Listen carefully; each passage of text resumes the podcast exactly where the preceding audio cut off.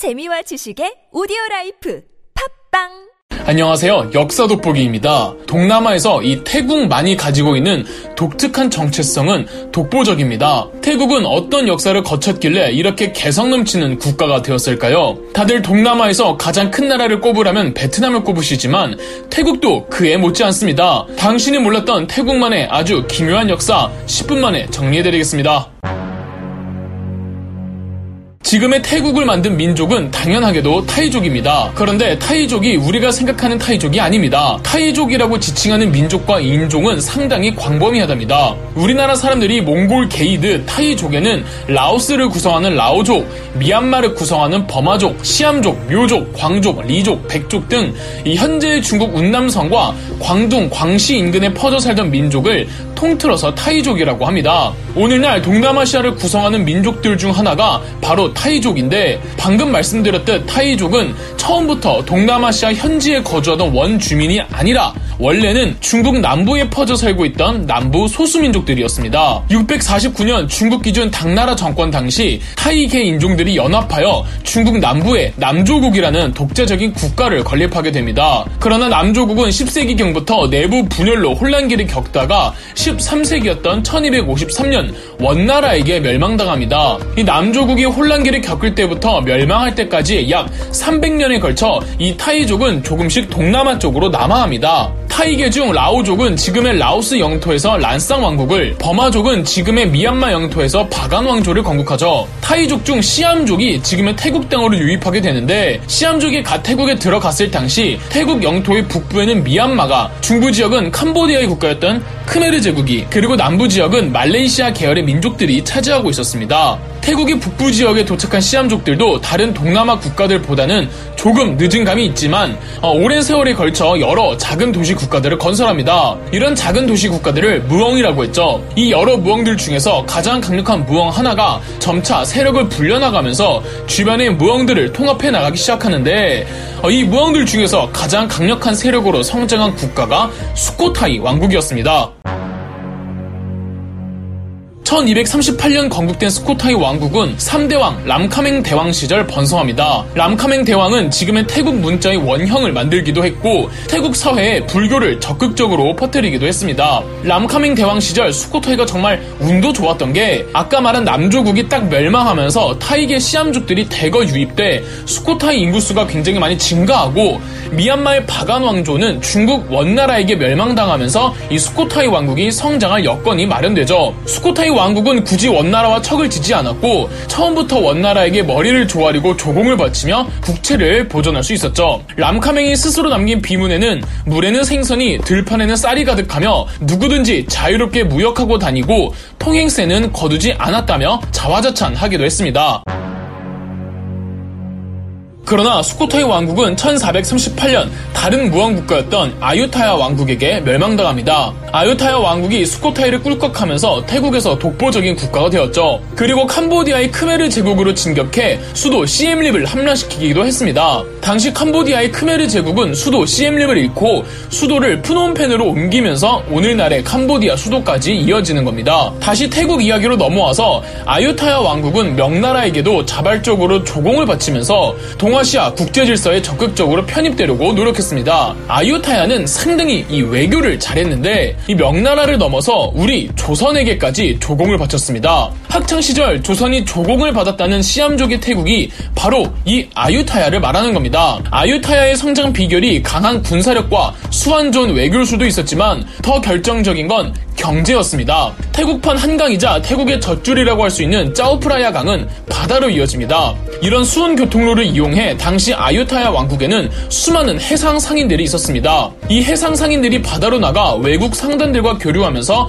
막대한 돈을 벌어들이죠. 심지어 일본까지 진출해 그곳에서도 무역으로 재미 좀 벌었습니다. 무역도 무역이지만 태국에 쌀이 많이 나잖아요. 짜오프라야 강의 비옥한 토지에서 나는 그 풍부한 쌀도 경제적 부의 원천이었죠. 14에서 15세기 태국의 아유타야 왕국이 재미를 본 건 사실 어, 이 당시 미얀마에는 원나라 이후 강력한 통일 왕조가 없어서 태국을 괴롭히던 외국이 없어서이기도 했습니다. 그런데 16세기에 들어서면 미얀마의 버마족이 퉁구 왕조를 세운단 말이죠. 이 퉁구 왕조가 1563년 일시적으로 아유타야 왕국을 점령한 채 나라를 멸망시켜버린 적도 있었습니다. 다행히 아유타야 왕국의 왕자였던 나레수원이 흩어져 있던 시암족들을 다시 뭉치게 해 독립운동에 나섰고 1581년 다시 아유타야 왕국을 회복시킵니다. 미얀마의 퉁구 왕조는 멈추질 않고 태국의 아유타야 왕국을 괴롭히는데 나레수원이 모두 막아내는데 성공합니다. 나레수원은 코끼리 위에서 2m 가 넘는 장총으로 적장을 명중시켜 죽이질 않나. 입에 칼을 물고 혼자서 적진을 휘젓질 않나. 적군에게 포위되었을 때 본인이 직접 코끼리를 조련하며 포위를 뚫질 않나. 본인을 암살하러 온 적국의 자객들을 전부 1대1로 싸워서 죽이질 않나. 하여튼 태국인들이 가장 존경하는 구국의 왕 중 한 명입니다. 나중에 나레수원은 임진왜란이 터진 조선을 구하러 가겠다고까지 합니다. 그렇지만 나레수원 사후 아유타야 왕국은 더 이상의 발전이 없었고 1767년 미얀마의 공격을 받아 멸망하고 맙니다. 지금 아유타야 유적지를 가도 황금 상당수가 뜯겨져 있는 게 이 18세기 당시 미얀마 군대가 뜯고 찢어간 자국이라고 합니다. 태국과 미얀마는 이때 앙숙이었죠, 앙숙.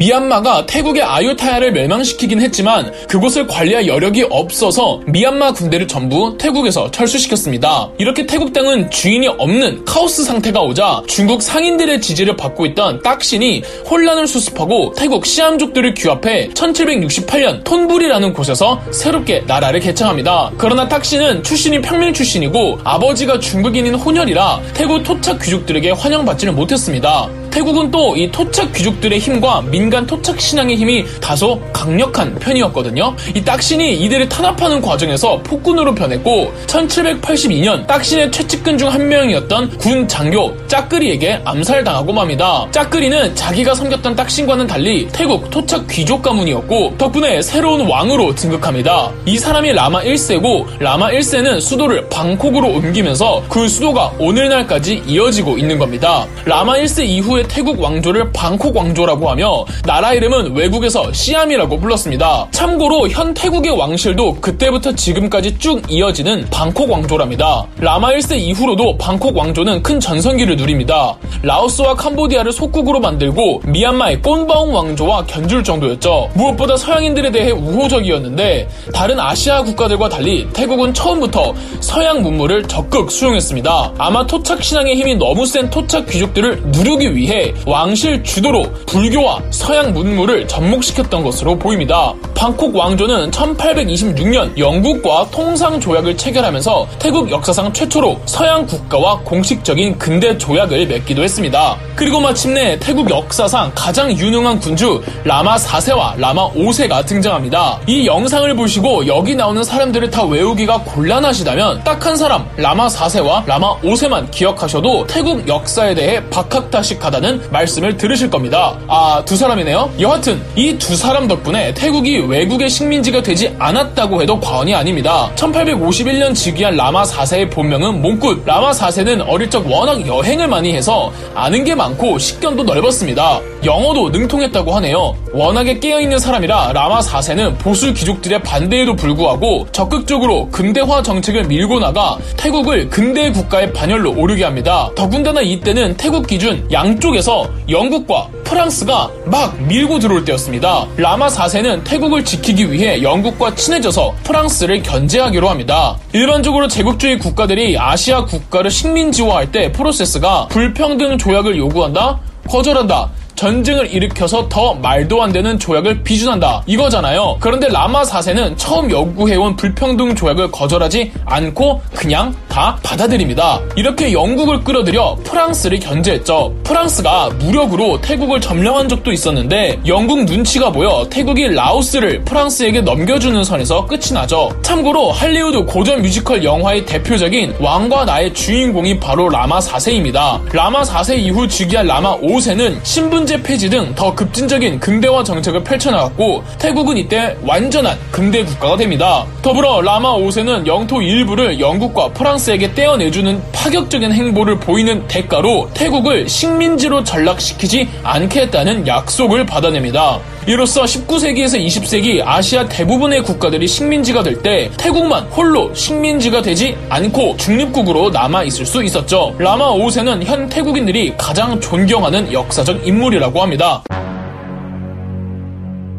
자, 그런데 시간이 좀 지나면 젊은 세대를 중심으로 왕이 모든 걸 다 하는 전제 군주제 말고 왕은 상징적인 존재로만 있고 의회가 정치를 도맡는 서구식 이펀 군주제를 원하는 여론이 형성됩니다. 결국 젊은 지식인과 군 장교들이 1932년 쿠데타를 일으키니 이른바 시암 혁명이라고 합니다. 그런데 당시 국왕이었던 라마 7세는 본인도 이펀 군주제를 지지한다면서 쿠데타 편을 들었고 시암 혁명은 무혈 혁명으로 성공적으로 끝이 났죠. 그러나 쿠데타 세력과 라마 7세 사이에서 국왕의 권한 범위를 두고 의견차가 좁혀지지 못하자 라마 7세는 반강제적으로 자진 퇴위를 했고 어린 라마 8세가 꼭두가시 왕으로 즉위합니다. 1939년 쿠데타 세력은 국가 공식 명칭을 시암에서 프라텟타이로 공식 개칭합니다. 프라텟은 land, 즉 땅을 뜻하고 타이는 자유를 뜻하는 단어입니다. 타일란드는 동남아 국가 중 유일하게 식민지가 안 됐다는 사실이라도 반영하는 듯 자유의 땅이란 뜻이죠. 그런데 갑자기 2차 세계대전 말엽 일본이 태평양 전쟁 한답시고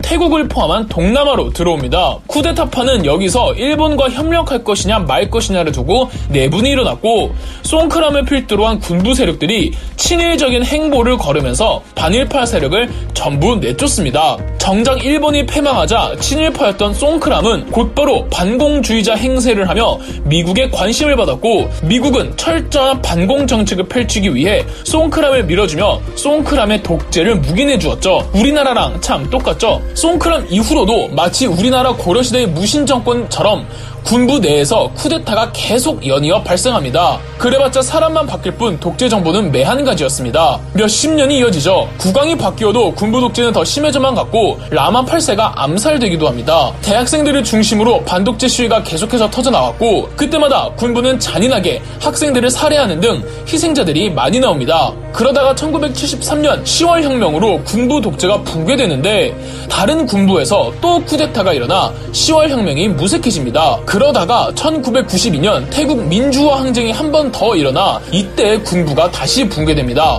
라마 9세가 군부에게 등을 돌렸고 시위를 잔인하게 진압하는 태국 경찰들의 모습이 외신을 타고 전 세계로 뻗어나가자 별 수 없이 군부 세력이 머리를 숙였죠. 1992년 이후로 2001년까지 쭉 군부가 아닌 민간인 총리들이 배출됐습니다. 자, 문제는 90년대 후반이에요. 태국은 80년대 말에서 90년대 초까지 정치적으로는 군부 독재 때문에 어두웠지만 경제적으로는 아주 휘황찬란했습니다. 뭐 아시아의 호랑이니 뭐니 해서 경제적 고공행진을 누렸죠. 이건 태국뿐 아니라 우리나라를 포함해 당시 아시아 개발도상국들이 다 그랬습니다. 그런데 일부 서양의 경제학자들이 90년대부터 아시아 국가들의 제동 없는 경제적 성장이 그렇게 모범적인 모델이 아니라고 지적했고 결국 90년대 중후반에 아시아 거품이 꺼져버린 겁니다. 1996년부터 은행들이 줄줄이 도산했고 어, 97년엔 사태가 더 심각해져 IMF에 금융 구제를 신청했죠. 바로 IMF 사태입니다. 태국이 우리나라보다 먼저 IMF 사태를 맞이했는데 이때 한국은 물 건너 불구경하는 심정으로 아무런 대비를 안 하고 가만히 있었습니다. 자 이러면 태국 국민들은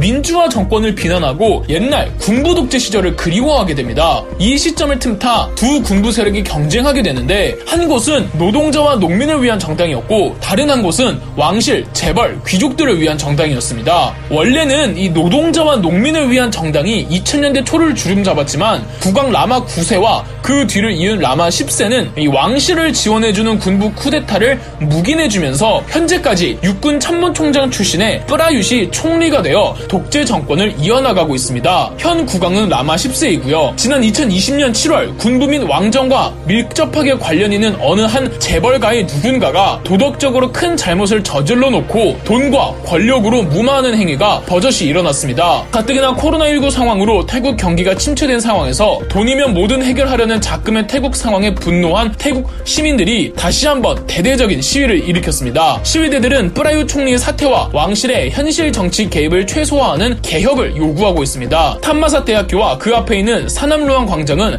아직까지도 정의를 부르 짖는 대학생, 시민, 승려들의 시위가 계속 이어지고 있습니다. 2PM 니쿤 씨도 이 시위를 지지하며 화제가 됐었죠. 1973년의 10월 혁명, 92년의 방콕 민주화 항쟁, 그리고 2020년까지 태국인들의 역사는 아직까지 끝나지 않은 진행형입니다. 그럼 역사 돋보기였습니다. 영상 재미있으셨다면 구독과 좋아요, 알림 설정까지 해주시면 감사드리겠습니다.